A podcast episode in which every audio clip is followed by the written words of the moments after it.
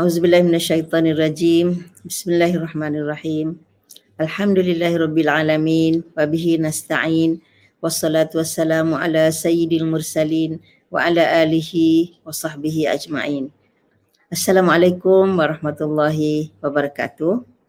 Alhamdulillah sekali lagi kita bertemu dalam rancangan Nabi Pesan Apa. InsyaAllah untuk kali ini saya memilih pesanan yang berkaitan dengan isteri bersedekah kepada suami. Pesanan ini saya petik daripada uh, hadis yang diriwayatkan diriwayatkan oleh Zainab As-Saqifah radhiyallahu anha. Ha, jadi hadis ini diriwayatkan oleh seorang wanita. Zainab ini adalah isteri kepada Abdullah bin Mas'ud radhiyallahu anhu. Ha, kita banyak dengar hadis riwayat Abdullah bin Mas'ud tapi kita jarang dengar hadis yang diriwayat, diriwayatkan oleh isteri beliau. Uh, Zainab berkata Rasulullah sallallahu alaihi wasallam telah bersabda Bersedekahlah wahai kaum wanita walaupun dengan perhiasan iaitu barang kemas kamu ha, perhiasan ni pada kemas ya tak kira lah cincin ke gelang ke rantai apalah. Jadi Rasulullah sallallahu alaihi wasallam secara khusus berpesan kepada kaum wanita supaya bersedekah. Jadi kalau tak ada apa nak sedekah ada perhiasan boleh digunakan untuk memberi sedekah. Zainab meneruskan ceritanya. Bila dia dengar Rasulullah bersabda demikian, aku pulang ke rumah. Lantas aku berkata kepada Abdullah, ha, balik cerita kat suami. Sesungguhnya engkau seorang lelaki yang fakir. Tidak mempunyai harta yang banyak. Dan Rasulullah sallallahu alaihi wasallam telah memerintahkan kami telah memerintahkan kami para wanita supaya bersedekah pergilah jumpa baginda dan bertanya, sekiranya aku memberikan hartaku kepadamu, apakah ia dikira sebagai sedekah dan aku mendapat pahala? Jika tidak, aku akan sedekahkan hartaku kepada orang lain. Ha, jadi, apabila dia dengar Rasulullah menyarankan kepada kaum wanita supaya bersedekah, maka dia teringat suaminya sendiri seorang yang fakir. Uh, mungkin selama ni pun Abdullah tak dapat memenuhi tanggungjawabnya untuk memberikan nafkah yang mencukupi kepada keluarga. Jadi bila Rasulullah suruh sedekah agaknya Zainab ni seorang wanita yang berada. Jadi dia baliklah berbincang dengan Abdullah. Cuba pergi tanya, kalau aku bagi harta aku kepada kamu ni, dikira sedekah ke dan aku dapat pahala? Ha, kalau tak, aku kenalah sedekah kepada orang lain. Abdullah enggan pergi. Ha, malulah kan nak pergi tanya. Sebaliknya, dia mencadangkan supaya aku sendiri yang pergi bertemu dengan Nabi sallallahu alaihi wasallam. Jadi kata Zainab, dia minta Abdullah pergi, Abdullah tak nak pergi tapi dia suruh aku yang pergi. Maka aku pun pergi aku mendapati seorang wanita dari kalangan Ansar sedang berada di hadapan pintu Rasulullah sallallahu alaihi wasallam membawa hajat yang sama denganku. Zainab pun dia nak tahu kan sebagaimana yang kita dinyatakan bahawa sahabat radhiyallahu anhum dia memang sangat uh, sangat gairah ha, untuk mengetahui pandangan Rasulullah sallallahu alaihi wasallam tentang apa saja urusan hidup mereka. Jadi bila Zainab pergi, tengok-tengok dah ada seorang wanita Ansor sedang berada di hadapan pintu Rasulullah pun nak tanya soalan yang sama. Jadi mereka berdua rasa macam yalah Rasulullah kan nak jumpa rasa macam uh, aduh uh, macam nampaklah orang rasa hebat kan rasa macam segan ke apa kan uh, jadi tunggu je kat luar pintu tu tak berani nak panggil tak macam iyalah uh, segan-segan nak jumpa. Jadi dalam keadaan itu tiba-tiba keluarlah Bilal daripada rumah Rasulullah sallallahu alaihi wasallam. Jadi Bilal pun keluar daripada mana masa mereka menunggu tu rupanya Bilal ada di rumah Rasulullah dan Bilal keluar daripada rumah Rasulullah sallallahu alaihi wasallam. Jadi apabila Bilal keluar, mereka pun berkata kepada Bilal, tolong sampaikan kepada Rasulullah sallallahu alaihi wasallam bahawa dua orang wanita di luar pintu datang untuk bertanya baginda. Adakah mereka mendapat pahala sedekah jika mereka berikan kepada suami dan kepada anak-anak yatim yang berada di bawah jagaan suami. Tetapi engkau jangan beritahu siapa kami. Itulah nampak sangat perangai orang perempuan ni kan. Ha, dia malu-malu. Dia minta bila sampaikan hajat. Tapi pesan pula jangan bagi tahu siapa yang tanya ya. Ha. Okay. Um, Bilal pun masuk menemui Rasulullah sallallahu alaihi wasallam.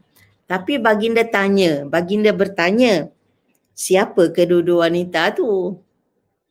Bilal menjawab, seorang wanita dari kalangan Ansor dan Zainab. Ha, jadi maknanya Zainab ni dikenali wanita tu nak uh, bila tak kenal siapa dia dia pun cakap wanita Ansor dan Zainab. Rasulullah tanya pula Zainab yang mana satu? uh, ramai ya sahabiat yang bernama Zainab. Isteri Abdullah jawab jawab Bilal. Maka Rasulullah sallallahu alaihi wasallam pun menerangkan bagi mereka dua pahala iaitu pahala qarabah iaitu pahala uh, kerabat ya qarabah dan pahala sedekah. Jelas Rasulullah sallallahu alaihi wasallam muttafaq alaih. Uh, jadi banyak sangat pengajaran yang kita dapat ambil daripada kisah ini.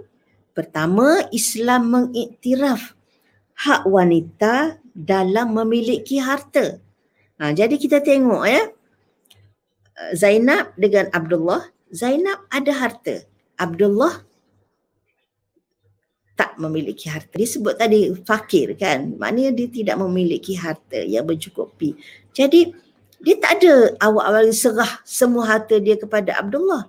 Ha, jadi itu menunjukkan bahawa harta wanita tetap hartanya.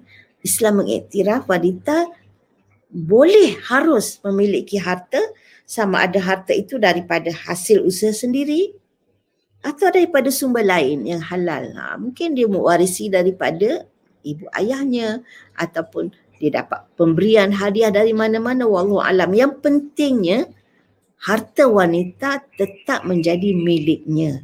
Selepas berkahwin, milik tu tidak berpindah menjadi hak suami. Ha. Okey. Yang kedua, suami tidak berhak masuk campur dalam urusan harta milik isteri. Jadi kalau ada eh, Islam mengiktiraf harta itu milik isteri, maka suami tidak ada berhak untuk masuk campur. Jadi kita tengok ya, bila Zainab ini dengar uh, saranan Rasulullah sallallahu alaihi wasallam supaya wanita banyak sedekah, banyak memberi uh, bersedekah, dia balik cerita kepada Abdullah yang masih dalam keadaan fakir. Dia sebut kamu seorang lelaki yang fakir. Jadi Abdullah pun tak kata kalau engkau terbagi aku je lah, hutang kau tak ada kan. Jadi mana Abdullah sendiri membayangkan tidak pernah meminta hak isteri, harta isteri supaya diberikan kepada beliau. Walaupun beliau seorang lelaki yang tidak berharta, Masya Allah kan. Begitu tinggi akhlak sahabat radhiyallahu anhu. Jadi itulah ajaran Islam. Wanita berhak memiliki harta dan suami tidak boleh masuk campur dalam urusan harta isteri. Yang ketiga, Suami tidak boleh meminta apalagi berbaksa isteri membelanjakan hartanya mengikut kehendak suami. Jadi kalau suami tak boleh masuk campur, termasuklah dia tak boleh minta, tak boleh paksa supaya isteri belanjakan harta untuk urusan rumah tangga. Dia tak kata, tak payah tanya lah kau tu dah kaya, kau belanjakanlah untuk rumah tangga kita ni kau kan tahu aku tak ada harta. Tak ada bukan? Ha, jadi Abdullah tidak memaksa, tidak meminta. Jadi itulah ajaran Islam yang dipegang oleh para sahabat radhiyallahu anhum. Jadi dan apa yang diberikan oleh isteri kepada suami dengan kehendak dan pilihannya sendiri. Ha, jadi apa yang isteri bagi dia ada hak ya untuk menentukan sama ada dia bagi atau tidak. Jadi kalau dia beri hartanya untuk perbelanjaan rumahnya, untuk memberi nafkah kepada suaminya dan anak-anak yang di bawah jagaan suaminya sebab dia tanya tadi anak-anak yatim yang di bawah jagaan suami dia. Jadi menunjukkan bahawa Abdullah walaupun dalam keadaan dia fakir miskin dia juga menjaga anak-anak yatim. Ha, jadi maknanya dijaga anak yatim dia tak boleh harap isteri pula yang kena sara semua. Jadi apa yang diberikan oleh isteri kepada suaminya dan anak-anak yang di bawah jagaannya dikira sebagai sedekah. Masya Allah. Kan? Jadi tidak rugi. Hmm. Dan hadis ini menjadi panduan yang amat berguna khususnya pada zaman seperti sekarang. Ya, di mana berlaku isteri mempunyai pendapatan yang melebihi daripada pendapatan suami. Ya, zaman uh, pandemik ni ramai lelaki yang ramai suami yang kehilangan pekerjaan. Uh, mungkin isteri tidak kehilangan pekerjaan. Mungkin isteri mempunyai simpanan, mungkin isteri dari daripada kalangan orang yang berpendapatan tinggi dan sebagainya. Jadi hadis ini memberikan pengajaran yang paling berguna untuk kita menghadapi suasana seperti sekarang ini. Yang penting kita balik kepada asas bahawa pada asalnya suami bertanggungjawab untuk memberi nafkah kepada keluarga.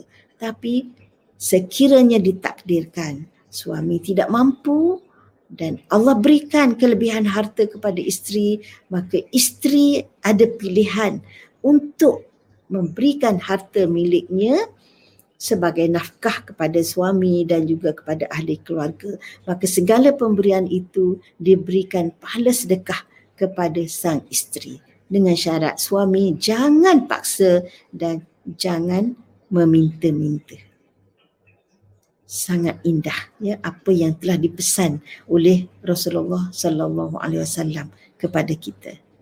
Insya-Allah sekian dulu untuk kali ini. Jumpa lagi pada siri akan datang. Wassalamualaikum warahmatullahi wabarakatuh.